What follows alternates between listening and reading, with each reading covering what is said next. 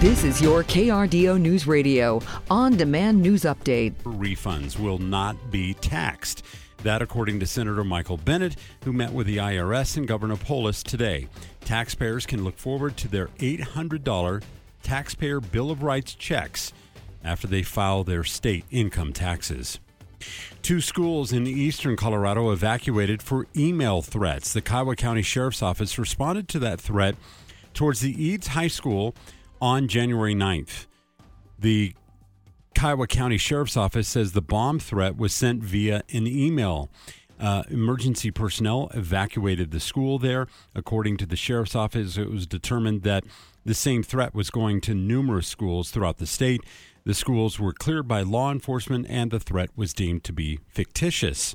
There's no active threat at this time, and that investigation continues. A suspect, Colorado Springs cop killer, is headed to trial. A judge ruled that there's enough evidence after yesterday's hearing. Three detectives testified about what happened in September when parole officer Christine Sandoval was run over while serving an arrest warrant. They say that the suspect was in the car at a convenience store that hit her and drove off. The 42 year old told police he thought he was being robbed. He'll be arraigned next month. Two Colorado Springs women's women are behind bars in the deaths of their own children. The tragedies unfolded in November of 2022, just weeks apart. In the first case, police tied the tried to save the 14-year-old, or excuse me, 14-month-old near the home at 8th and Costilla Streets, but it was too late. The second investigation began when officers learned a 4-year-old had been stopped uh, had stopped breathing at a home and was taken to a hospital. Both deaths were ruled homicides, and the mothers of each child arrested on Friday. One is due in court this Friday, the other next Tuesday. Help is needed to identify a body found along the Arkansas River. The Pueblo County Sheriff's Office said that they believe that the man who had been there had been there for several weeks. He's described as five foot ten inches tall with black beard and short black hair.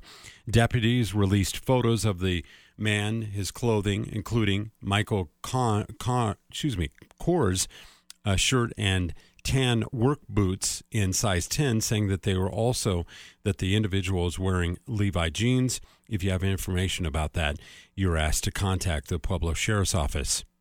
Beware before planning a trip to Mueller State Park in Divide. Rangers are warning people to be extra careful after someone slammed into a tree over the weekend while sledding at Elk Meadow Trailhead.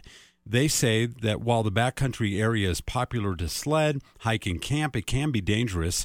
The park manager points out that the key is to be prepared and also bring protective gear such as helmet, water, and proper clothing. Pueblo County is making it easier to stay healthy this year. People living in Colorado City and Rye can now use a new program at the Greenhorn Library. They can check out the telehealth kit. It comes with all the equipment to connect with a medical expert, and there even is a built in hotspot. So even if internet service isn't available, this will definitely help. It's all part of a statewide initiative to improve healthcare uh, access around rural areas. And Wednesday, today, tomorrow, I should say, is National Take the Stairs Day. It's an effort to promote clean air and healthy lungs. The uh, American Lung Association is challenging folks across the U.S. to take the stairs. It's a great way to kick off those New Year's resolutions for health and fitness, too. Stair climbing is a great exercise, and also doing so regularly has a profound impact on health not only does it support lung health, but it also enhances heart function and improve, improves uh, blood circulation. It also reduces the risk of developing coronary heart disease, hypertension, diabetes, and colon cancer. Calm conditions stay in the forecast overnight tonight to overnight lows dipping into the single digits and teens across the region. So expect frigid conditions late tonight. Still some sunshine in the forecast for Wednesday, highs in the 30s and 40s. Mountain snow moving in mainly across the central mountain valley and the northern mountains of Colorado around Steamboat Springs. We'll see upwards of one to two feet of snow Wednesday afternoon, and that will create some difficult travel across the region as the wind profile will, of course, blow that snow around, creating those whiteout conditions. So avoid travel across I 70 and mountain passes over the next 24 to 36 hours. We will expect a few flurries associated with this system, but not until Thursday, with less than an inch of accumulations possible across I 25. Temperatures cooling down towards the end of the work week into the 20s. From the Storm Tracker 13 Weather Center, I'm Chief Meteorologist Mary Matthews with KRDO News Radio. Get news, traffic, weather live on KRDO's morning news weekday mornings from 5 to 9. KRDO's afternoon news weekday afternoons from 4 to 7. On KRDO News Radio or anytime at KRDO.com.